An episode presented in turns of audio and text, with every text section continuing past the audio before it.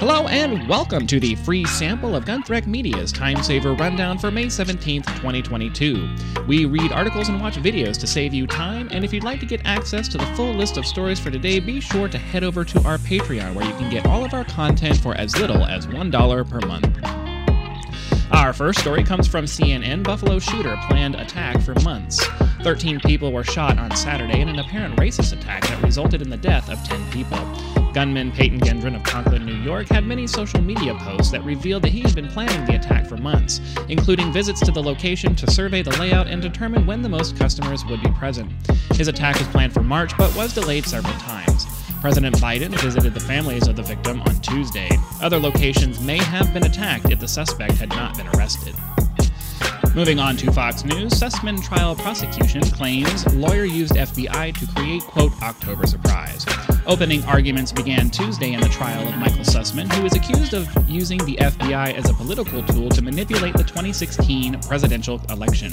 The allegations suggest that Sussmann was working directly for the Clinton campaign despite his assertion to the FBI that he was independent. The government argued that the political ramifications are not the core issue and that the focus should be on the use of the FBI as a political tool. Sussmann's defense asserted that he was not working on behalf of the campaign and that the government would provide no proof, arguing that the FBI knew he was partisan and would be unlikely to trust him. Further details can be found in the source material. Follow the link for more information. From Popular Science, FDA to reopen key baby formula facility.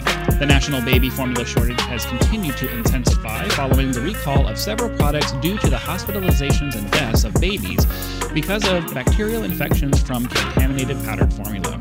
The Food and Drug Administration is allowing the primary manufacturer to reopen, pending corrective measures to help mitigate the shortages. The government is also working to adjust import restrictions to make it easier to bring formula in from other countries. Parents have been looking for alternatives, but the government warns against homemade solutions, which can be dangerous if not done correctly. Breastfeeding has also been a major topic, revealing to many that it isn't always an option depending on the situation. And that does it for today's free summary. If you'd like to get the full list of stories for today, be sure to head over to our Patreon where you can get access to all of our content for as little as $1 per month.